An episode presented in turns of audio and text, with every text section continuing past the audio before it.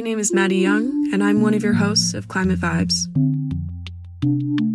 In this episode, I had the pleasure of interviewing Crystal Huang of the People Power Solar Co op. Crystal is a community organizer focused on climate justice and social equity. She's a founder of the People Power Solar Co op, as well as Cross Pollinators, which encourages collaboration between changemakers. Her work with the co op makes solar investment an accessible wealth building tool for Oakland communities. Together, we spoke about the wave of change that this co op is a part of and what this means for our world. You're listening to Climate Vibes, a podcast by the Climate Music Project.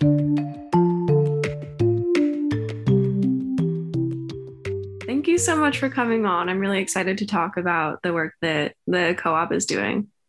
I look forward to what you have what questions you have to ask.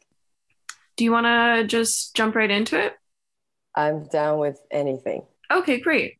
Yeah, I guess just more generally, how does your organization help communities engage in innovative climate solutions? Sure. Um, well, People Power Solar Cooperative is a movement cooperative. If for those people who know what cooperatives are, they're generally limited to either worker-owned cooperative or consumer-owned cooperative. We're the com- combination of both, and also on top of the fact that we leverage the Cooperative Corporations uh, Securities Law that allows communities to come together, pool resources, and collectively manage a shared asset. In our uh, in our case, that's the energy asset. So we call ourselves a movement cooperative that aims to change the face of energy ownership in United States for the grassroots empowerment of communities. So in many ways, we don't look at solar or clean energy as the solution, but we look at solar and clean energy because they're so distributed. They're really a tool to, to create and generate community power. We really mm-hmm. focus on power itself. So our member owners are Californians who are frustrated with our current energy system. Most of them are renters, low income homeowners, and homeowners with shaded roofs who cannot otherwise own a piece of our energy transition. And um, so, in many ways, again, we're using the technology as a tool, but really focusing on building power, literally, financially, and politically.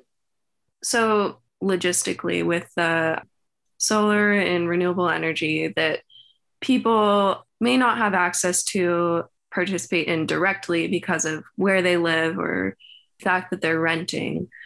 You know those can be huge barriers to accumulating wealth and uh, getting to actually participate in this. So you know does somebody volunteer their rooftop and then what kind of benefits do they receive? What kind of benefits do the co-op members receive from participating in this? Yeah so we generally like to come with really identifying the worldviews that we're approaching the solution. So we first like to just kind of talk about the three different state of minds that we generally operate in in the society. There's the market state of mind where you buy and sell things like energy. And if you cannot afford it, you get power shut off.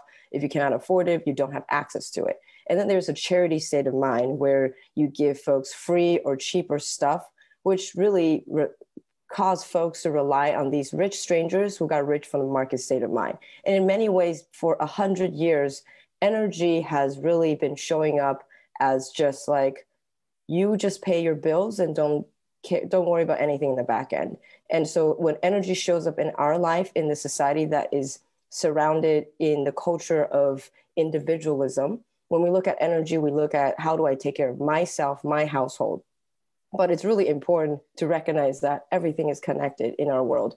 And we've really felt that with the pandemic. So when we're really looking at solutions, we're really looking at this thing we call the commons state of mind. It's really important for communities to be able to decide for ourselves and build together instead of relying on somebody who got rich so that we can help ourselves as individual to get ahead or or get by. But it's really about how do we get together and solve together. So the common state of mind is really about how do you work together to build wealth in our communities. It's not about have versus have not it's not about people volunteering or donating. It's about really recognizing what we all collectively have and come together and build. So there might be property owners who have property and they're worried about the climate crisis, but they have a choice of, say, take care of themselves and use all the money they have and put solar and battery storage maybe on their home and then voila they're good for themselves and then maybe they can go on with their days and hope for the best or they can re- really recognize that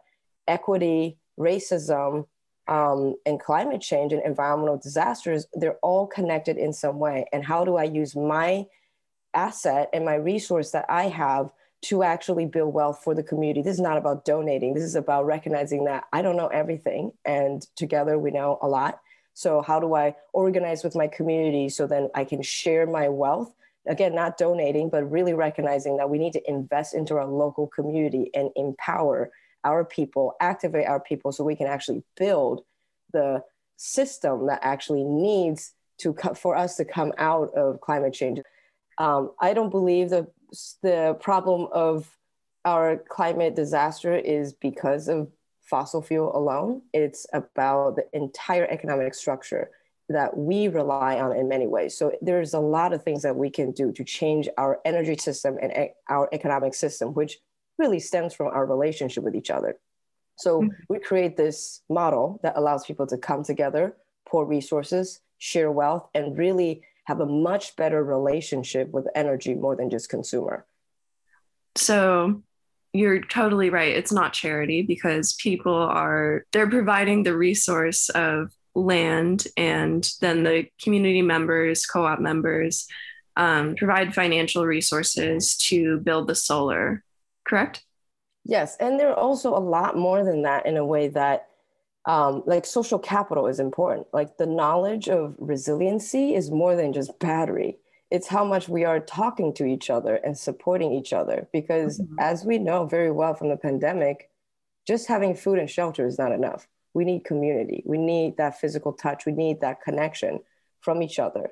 And so when we're pulling resources together, it's not just about, okay, let's rely on the people with the the financial capital and the physical capital.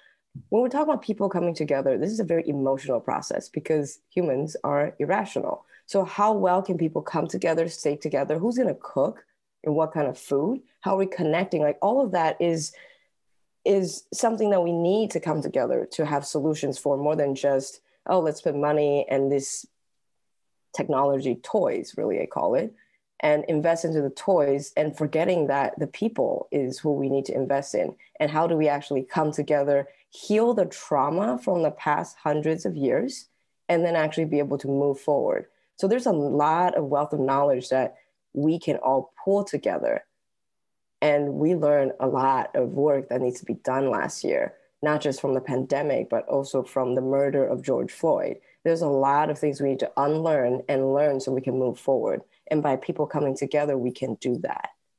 Yeah. And i think that segues perfectly into um, another question just about how you know the co-op focuses on bringing people different types of people into the climate solutions movement who have been previously neglected or otherwise have not been able to be present um, or encouraged to be present and, you know, the co op really brings people into this in a way that is very empowering. And that's huge for intersectionality in the sustainability movement, which is a really key piece that we have seemed to be missing or that hasn't been a large enough piece for a while now.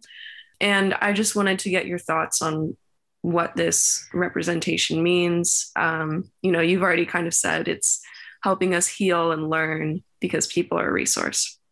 Yeah. And then I always always like to share this story that I heard from Resource Generation, which is an amazing like nonprofit that moves resources from people with wealth to the to heal the system in many ways. I mean, they don't say it like that, but I see it like that. It's like we accumulate wealth from a system of oppression. And that does not mean people with wealth are evil and it's not individual responsibility much, much like racism it's a systemic issue and we need to work together to unlearn it and be able to get out of this system and there's this workshop called the privilege walk um, so the privilege walk is basically an exercise where you're in a group with a group of people you all start with the same line and the facilitator would ask will say a statement and you follow the instructions so like if you're if you grew up speaking the language that your family and everyone around you speaks, take a step forward. If you um, are a woman, take a step backwards. If you are, uh, if your ancestors came to this country not out of will, take a step backwards. Um, if you own a property or if you have somebody who is serving you growing up, like as a worker serving your, your household growing up, take a step forward. So we can see this is basically kind of like really distributing like the participants' privilege across the board. And at the end of the exercise, you can see the people with the most privilege will be all the way in the front of the room, and the people with the least privilege will be all the way at, in the back of the room. Normally, in our current worldview, we will take a conclusion and say, look, the privilege is very, there's a huge gap in the privilege, and we need to help people in the back to get to the front. But the reality is that when you, there's a facilitator, facilitator actually asked this question. Now, let's, at the end of this exercise, let's pause and ask ourselves, who do you think can see the most in the room? Mm. So the people all the way in the front see a wall and their face, and the person all the way at the very, very back can see everything. But we live in a world where the people all the way in the front who are blinded only see the wall. They get to drive the bus for everyone. And in many ways, they think, oh, I need to get more people to the front so we're closer to the wall and we can see less instead of how do we actually change the entire the field so then we can build a line of solidarity so we can work together to get out of this disaster that's going to kill all of us. In order for us to design something that will work, we need to talk to the people who understand the reality of our current system. And the people who understand the reality of the current system are the people who've been disproportionately impacted by the fossil fuel economy, the extractive economy. So it's really about how do you bring them to the table and so the people with privilege can start to follow because that is what just transition and climate solution looks like. Yeah, that's a beautiful way to explain that. It sounds like a great activity because, yeah, you can't erase privilege or the absence of it. We have to act knowing that it is there.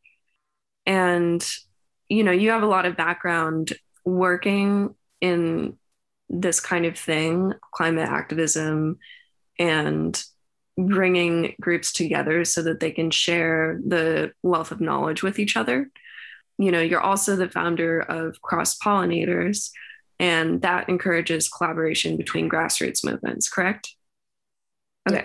Um, and you know, that's also really important for intersectionality in all of our social justice movements because you can't have climate justice without social justice. And I was just wondering what first motivated you to focus on this aspect of activism. Ah, well, so I used to work in the renewable energy industry. Um, so, and with this understanding that the market-based economy is the only thing we really got that works in the, that's the best we got right now. So we need to rely on market-based economy to get us out of climate change, the climate crisis. And so, how do we get use a market based economy to get renewable energy out to as many people as possible, recognizing that there is a huge inequity in in the distribution of this technology. So we need to change the policy, we need to change the price of it so that more people can have access to it. It's all about clean energy access. But then we always get stuck in this question of how do you get low income communities to care about climate change, which frankly is an extremely, extremely ignorant question and very racist question. But people with privilege don't see that because people with privilege tend to live in their own bubble, again, in the front of the room, and believe that because they're so educated, they actually know what is right and what is wrong. So we need to bring more people to the front of the room. And, um, but then th- the solution keeps on hitting flat. And we, we got to a point so i was actually part of this like really really high profile movie production team that actually connects to a big climate solution climate action type of like suite of checklist of things that you can do to like become carbon free and we had this idea of like okay well sure low income communities can't afford solar panels or electric vehicle yet. This was back in 2013 and but they can learn how to grow their own food and stop eating mcdonald's. That's that's how a lot of privileged people think. I definitely used to think i think that's changing now like they can learn how to eat healthier. So instead of eating that this very unhealthy diet that tends to happen in low income communities without the recognition and understanding that food apartheid and redlining is part of the design of the racist system. It's not an individual choice. So um, i was tasked with this responsibility of like helping these um, different nonprofits to connect to these actions that we created so that we can all get on board together. And I got into, uh, I learned about community based organizations through that work. And for the first time, because in the past, my work has always been very na- international, very global. And um, I also come with this culture of I'm not going to come to your community and tell you what to do. I'm going to come here and listen and see what I can offer. This is just where I came from. This is how I was taught growing up. And so I went to these local, like community based organizations. And then I learned about these groups that solves neighborhood violence by growing food in the community garden. That blew my mind completely because that made me realize that, well, first, how why would neighborhood violence and growing food have any connection if you're looking at everything in a very siloed way like food is food neighborhood violence is neighborhood violence um, energy is energy, water is water. Like there's a different checklist. But if you really work with the community who really understand how their life works in a very intersectional way, you start to understand that neighborhood violence doesn't happen just because it's lack of education. It's because of lack of sovereignty. So if people have the ability to grow their own food, they don't have to go and rob somebody to get money to feed themselves or join a gang because they lack the sense of belonging.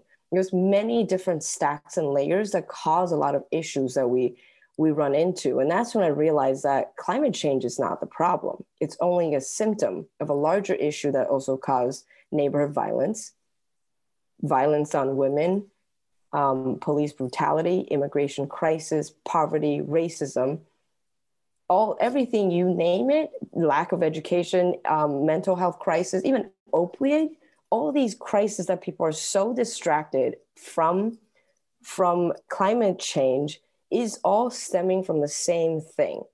And that's where interse- intersectionality comes in is that if we cannot recognize that the threat to our democracy today that's happening in, in this country right now has anything to do with the fact that it also causes the extraction of our resource and extraction of the people, which is now in many ways surfacing as climate crisis, then we're not going to actually face climate change the way it requires for us to get out and survive.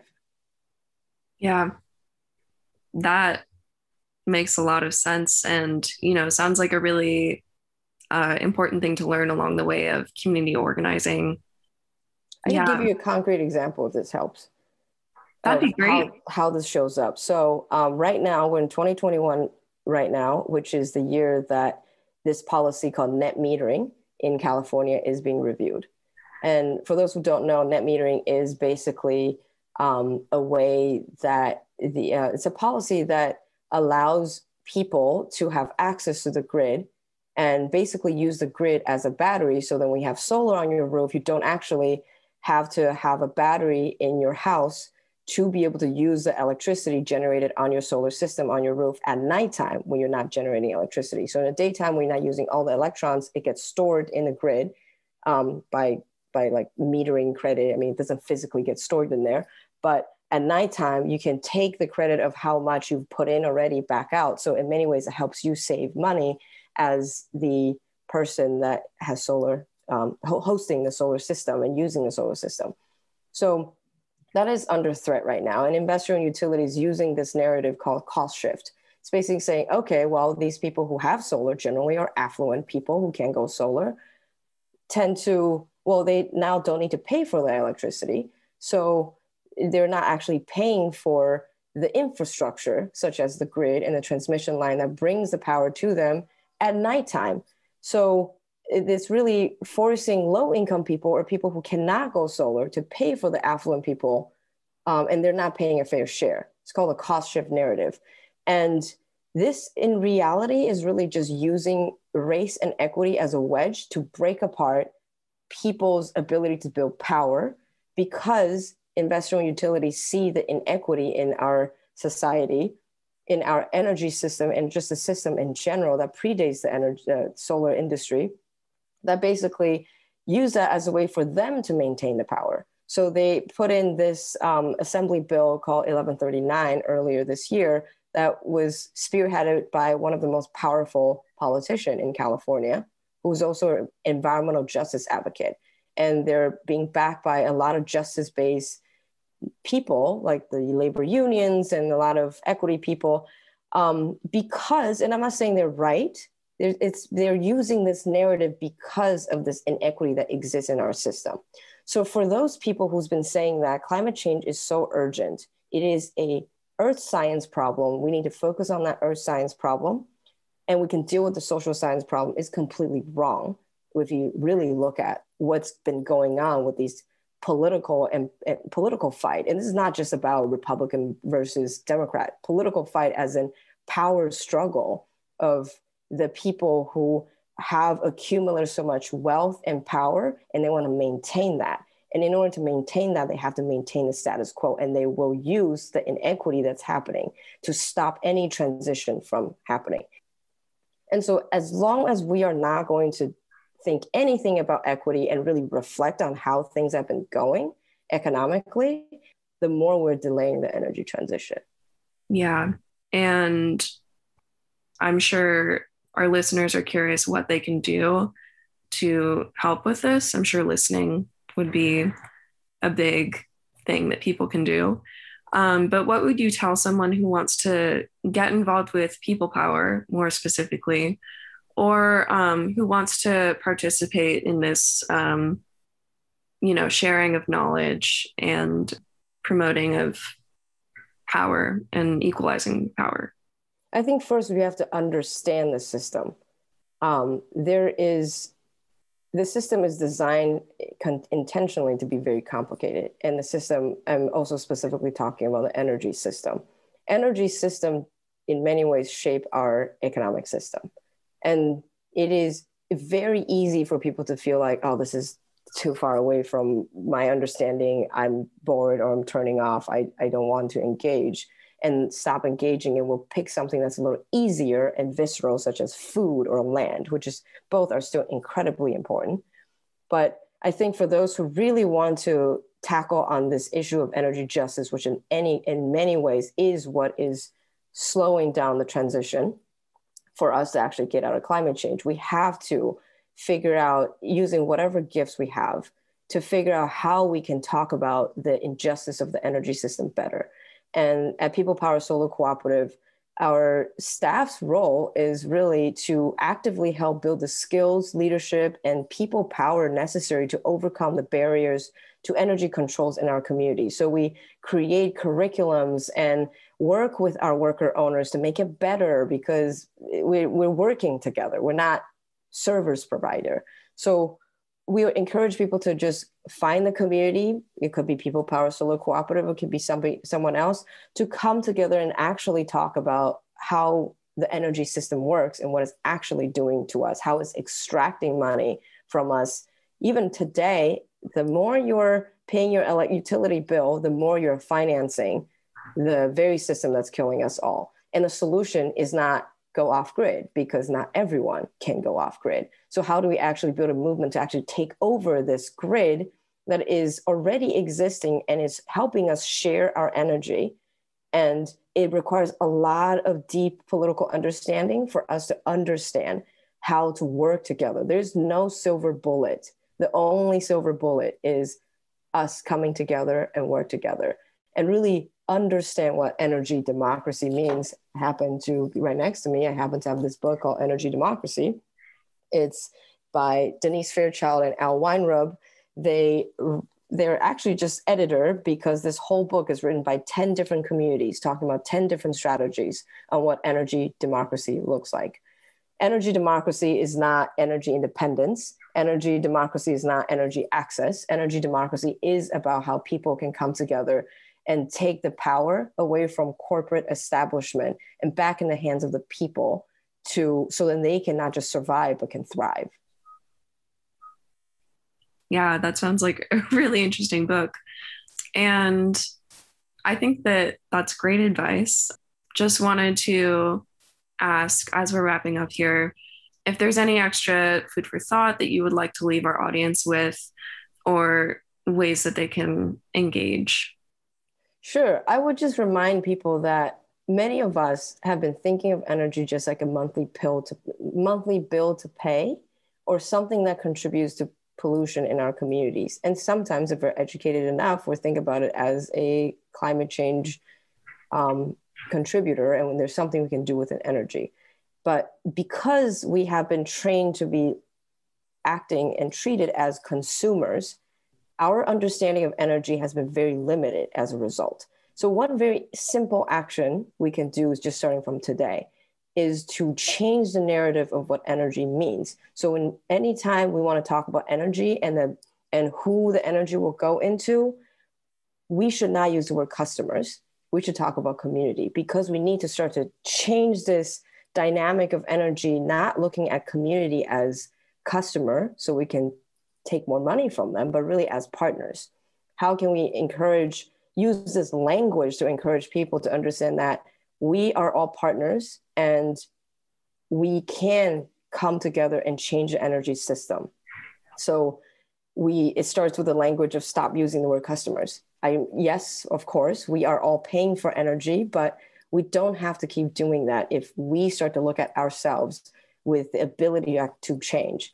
So um, as communities, as partners, these are these are alternative words, whatever words you can come up with that's not customers, because we are way more than customers, and we need to be empowered to start doing that so we can be activated to start to act. And it really all starts with the language that we use. Well, thank you so much. This has been really interesting. I know that I've learned a lot, and I'm sure that other people have a lot to learn from this conversation.